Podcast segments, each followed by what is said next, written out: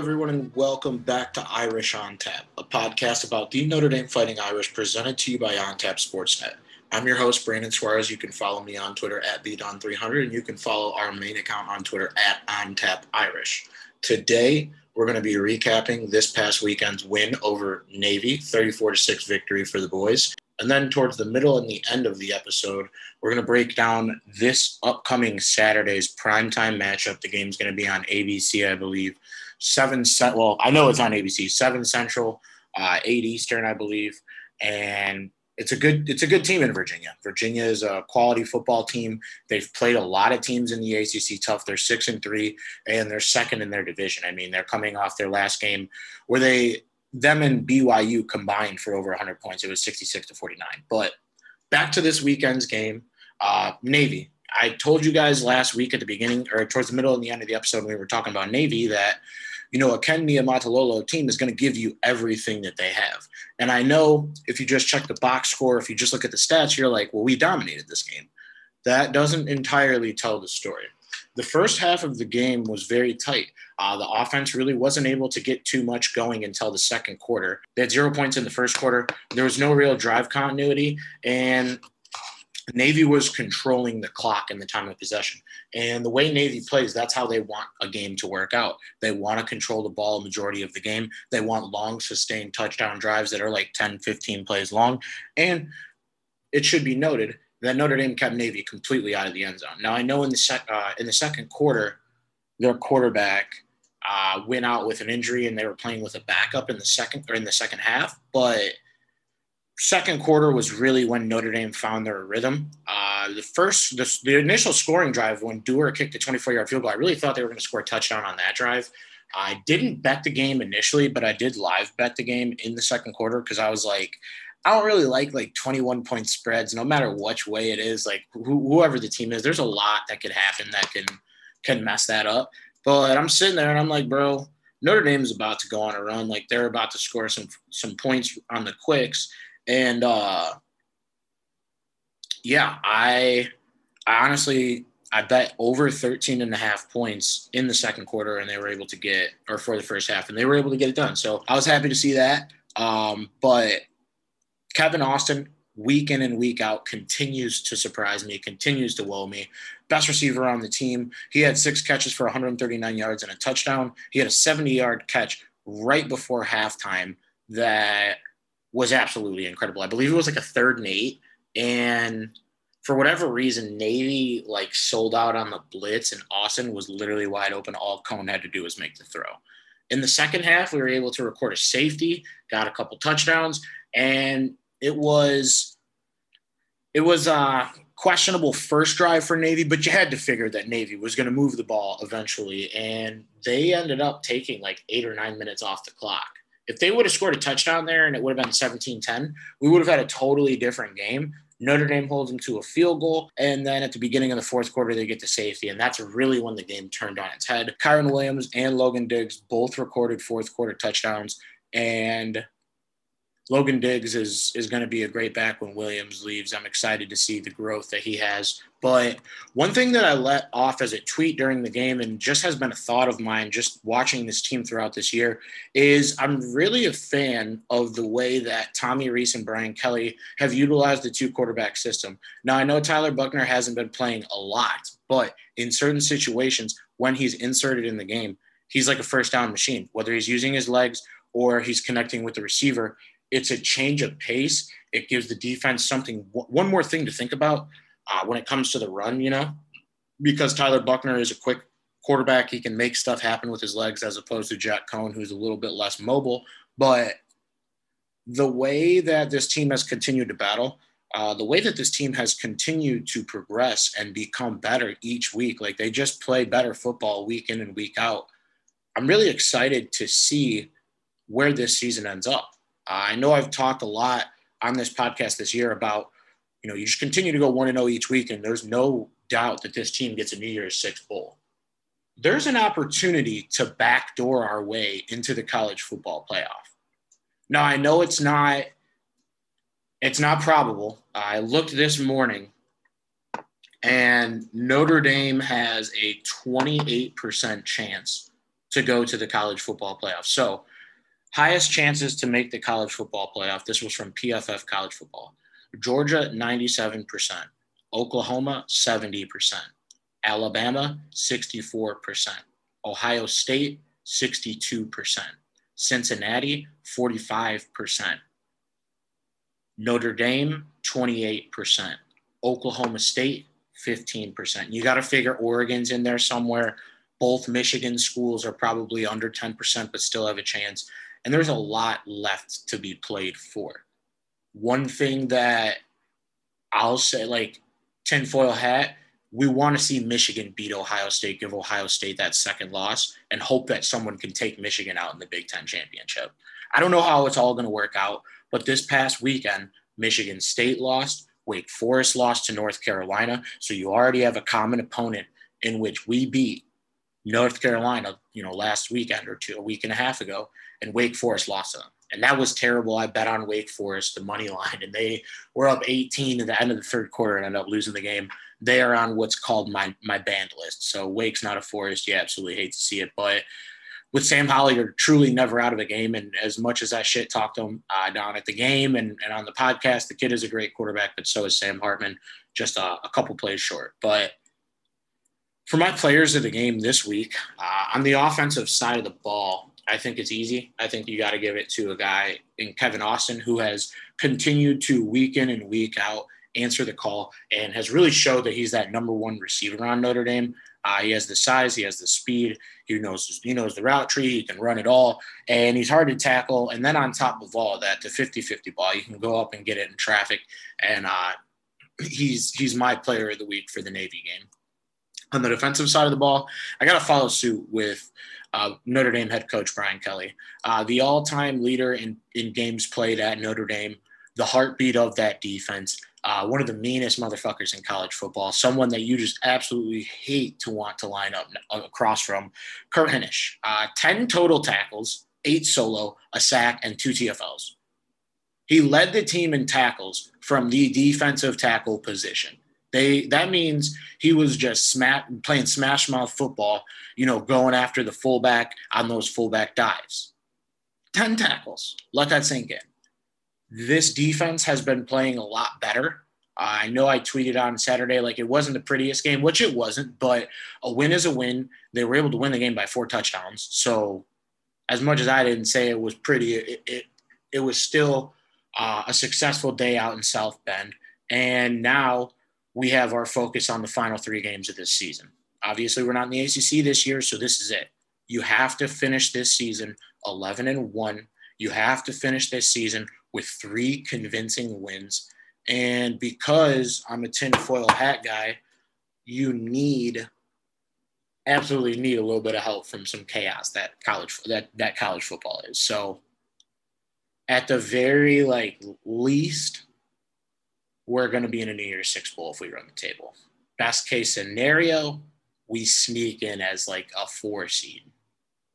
I don't think it's like crazy possible that it could happen, but we'll always hold out hope for that possibility because that's what you play for in college football. As great as a New Year's Six Bowl would be, that's what you play for. So it is what it is. Uh, special teams MVP, we'll go ahead and give it to our guy, uh, Jonathan Doerer. Another perfect day, kept all his kicks in bounds, three extra points, and one field goal. So a good Saturday uh, to find a way to win a football game, and we are on to Virginia. Uh, there's three games left in this season with Virginia uh, we also play Georgia Tech, and then we wrap up the season against Stanford.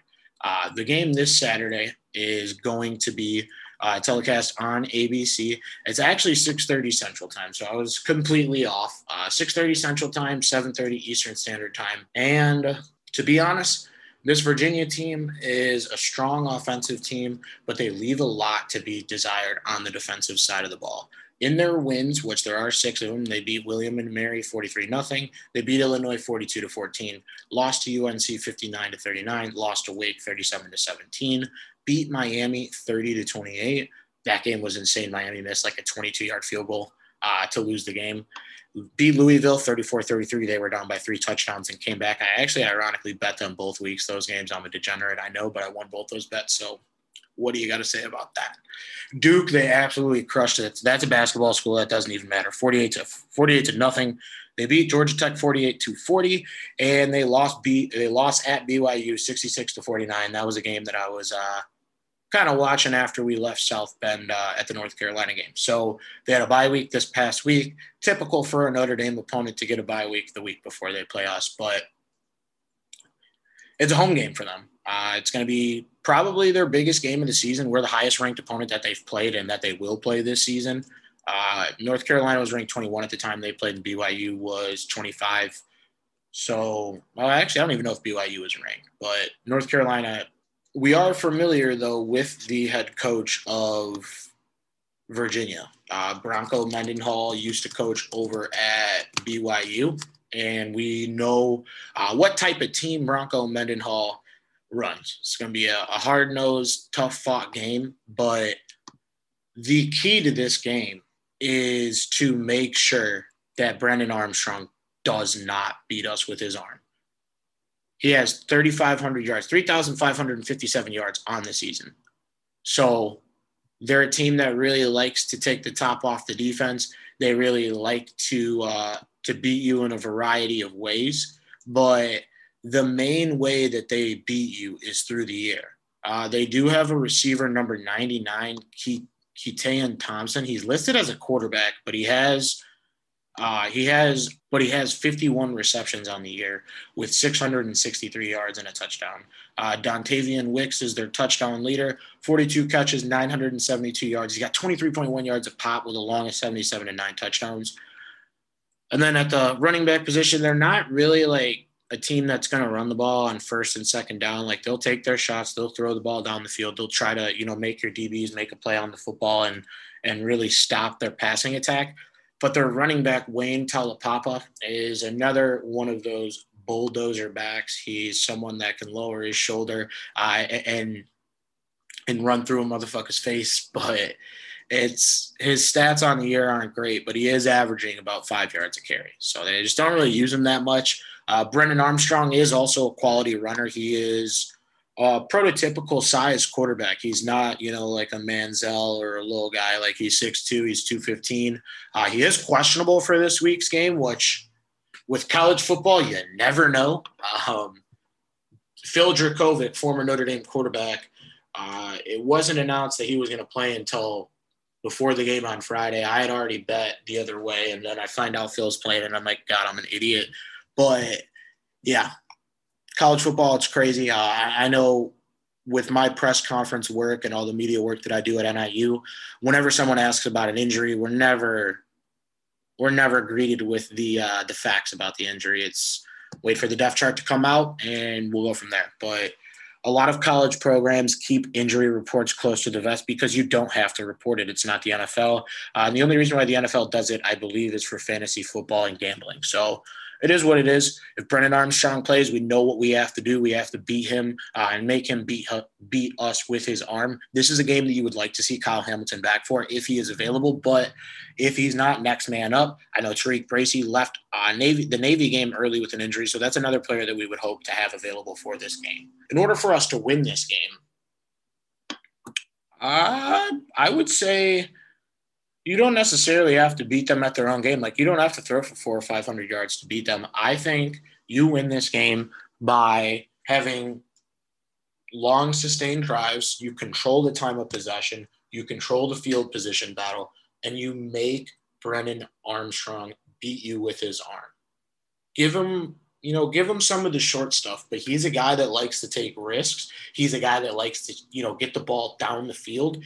And he's a guy that's prone to interceptions. He has eight interceptions in nine games. That's not a lot, but he averaged at least almost one interception each game, just under one interception each game. So, like I said, keep him in front of you. He can hurt you with his legs. He can throw it over everyone like on some Patrick Mahomes shit. But he is a playmaker. He is someone that will probably play at the next level, and he is someone that fits the mold of a quarterback that has given this Notre Dame team problems throughout the years. So we have to make sure that we absolutely do not let him beat us. On the on the offensive side of the ball, uh, Kyren Williams game. Logan Diggs game. This could be a game that we see more snaps snaps from Tyler Buchner, But I will say this: if this is a game that we go down early, I'm not saying it's going to be tough to come back, but it, you know, if the defense has a game like they had against North Carolina, where yeah, I know we had enough to get the final stops at the end of the game, but where they're giving up like 42 or 45 points, that's a game that plays into the type of game that Virginia likes to play. They will attack quickly. They will score in two minutes. They will score in 60 seconds if they have to. They have a lot of explosive plays in their offense. So, in order to combat that, keep our offense out on the field as long as we can. Give our defense time to rest and recoup and recover because, you know, if if, this is one of those games like Wake Forest, North Carolina, where it's just two minute drives on each side of the ball, it's going to be hard to catch your breath and, and stay uh, ready to roll. So try to get over 30 minutes time of possession. I'll say like 35 minutes. Obviously, you want to keep this team under 31 points. Uh, in all the games that they've won this year, they have scored. Yeah, in every game that they've won this year, they've scored over 30 points. They've only been held under 20 points once and they've only been held under 35 three times. So, a team that's going to get it done no matter how, they're going to find a way to score. But as you see with BYU, a team that can give up a lot of points. They have a 66 point game uh, and a 59 point game, and then a 40 point game on their head this year. That's not the type of defense that we play. So, I think this could be a game that finishes somewhere in the 50s, maybe in the 60s, uh, depending on how our defense plays. We have seen them be susceptible to certain attacks, but matchup predictor on ESPN has Notre Dame as a 55% chance, 55.3% chance to win this game. Uh, and they are, you know, for the spread, they're minus five and a half points. So two field goals, touchdown will get the job done and the over under is 64 and a half points. So I think this is a game that the over under could be pretty close. Like we could be looking at like a 35 31 game, 38 34 35 game, like something that's really close. But as a Notre Dame fan, you want to see Notre Dame win this game by like 10, 14 points. You want to see this be a convincing win. You don't want to see this be a, a white knuckler where we're all sitting there puckered up in the fourth quarter trying to find a way to win this one. I will go for my score prediction 38 to 28 Notre Dame. That's what I'm going with 38 28. It's still a high scoring game by my calculations. Uh, that that would be enough. I'm not a math guy, but I think that would be enough for the over. That'd be enough for Notre Dame to cover the spread, and be enough for a little bit of style points. I'll say because it's not like Virginia is a bad football team. Virginia is is one of the better teams in the ACC this year. And that's not saying a lot because the ACC is terrible this year. And if we were in the ACC again this year, we would win the ACC in the regular season and in the postseason. But that's besides the point. You can only play who's on your schedule. And right now in the AP, we're ranked number 10. I'm recording this on Tuesday because tomorrow night I'll be at MACtion over at Huskie Stadium. They got a game against Ball State, so I'll be out there I'm coming to coming to you guys a day early this week, uh, get the episode out. But yeah, the rankings will be released later. I can anticipate us jumping up to as high as seven, maybe seven or eight, but we're still going to need a lot of help, and there's still a lot of football to be played in the regular season and then with the conference championships. So we'll see how it plays out. Obviously, we'll be here to cover it for you, but for this week, I got Notre Dame 38, I got Virginia 28. On the offensive side of the ball, I'm going to go on the offensive side of the ball. I'm going to go with the offensive line. The offensive line has has been on a great run these last few weeks. I think part of the reason why we've been able to score so many points. Uh, we've had 30 points in 30 plus points in four consecutive games is because the offensive line has really started to find their rhythm. They've really started to click and they're firing on all cylinders to the point where we're able to get those big holes for Logan Diggs and for Kyren Williams. And when Tyler Buchner comes in on an RPO, he's got space to boogie. They've got time to hit the deep ball, and they've been winning and scoring in so many different ways. Offensive line, I look for them to have another quality performance. Uh, on the defensive side of the ball for Virginia, they give up 144 yards on the ground and 400 yards in the air. We don't have the best passing attack, but if we can find a way to get like 300 in the air and 150 on the ground, there's no way we're losing this game. Zero shot.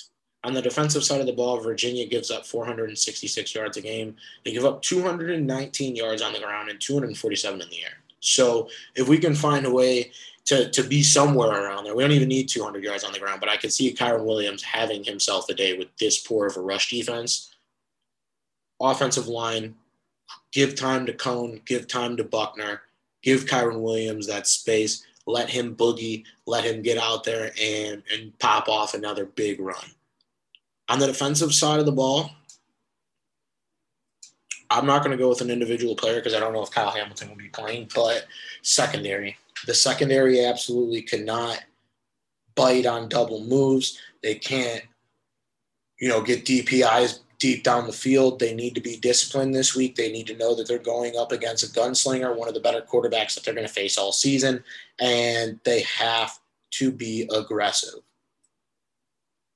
Not overly aggressive to where you're like jumping routes and people are scoring touchdowns on you, but aggressive to the point to where they're able to uh, allow themselves to make plays on the football without getting pass interference and to stop Brennan Armstrong from beating us because he is one of the quarterbacks in college football that is capable of single handedly beating a team. Now, obviously, he needs people to catch the ball and people to block for him, but he can take over a game in a hurry, and we cannot allow him to do that.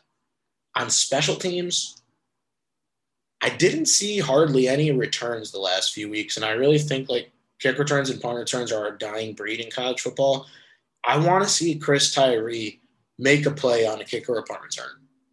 I want to see him take one like 45 yards and maybe a touchdown because he kind of lost his spot in the rotation to Logan Diggs. I don't know what the story is behind that, but you don't want to see a kid like that uh, transfer.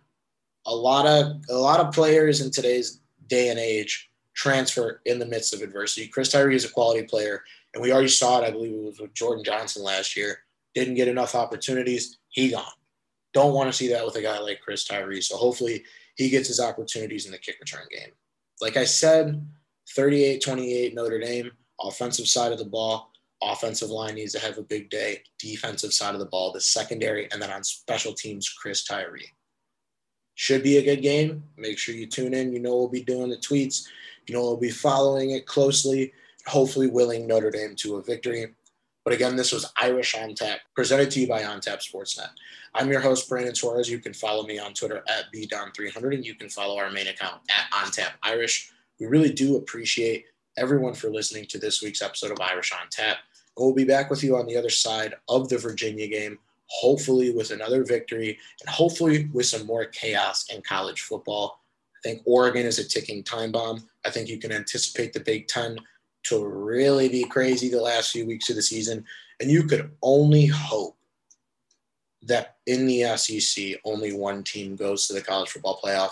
And to be honest, I think that team is Georgia. But again, and I state, we do appreciate everyone for listening to this week's episode of Irish on Tap. Be back with you guys next week and go Irish.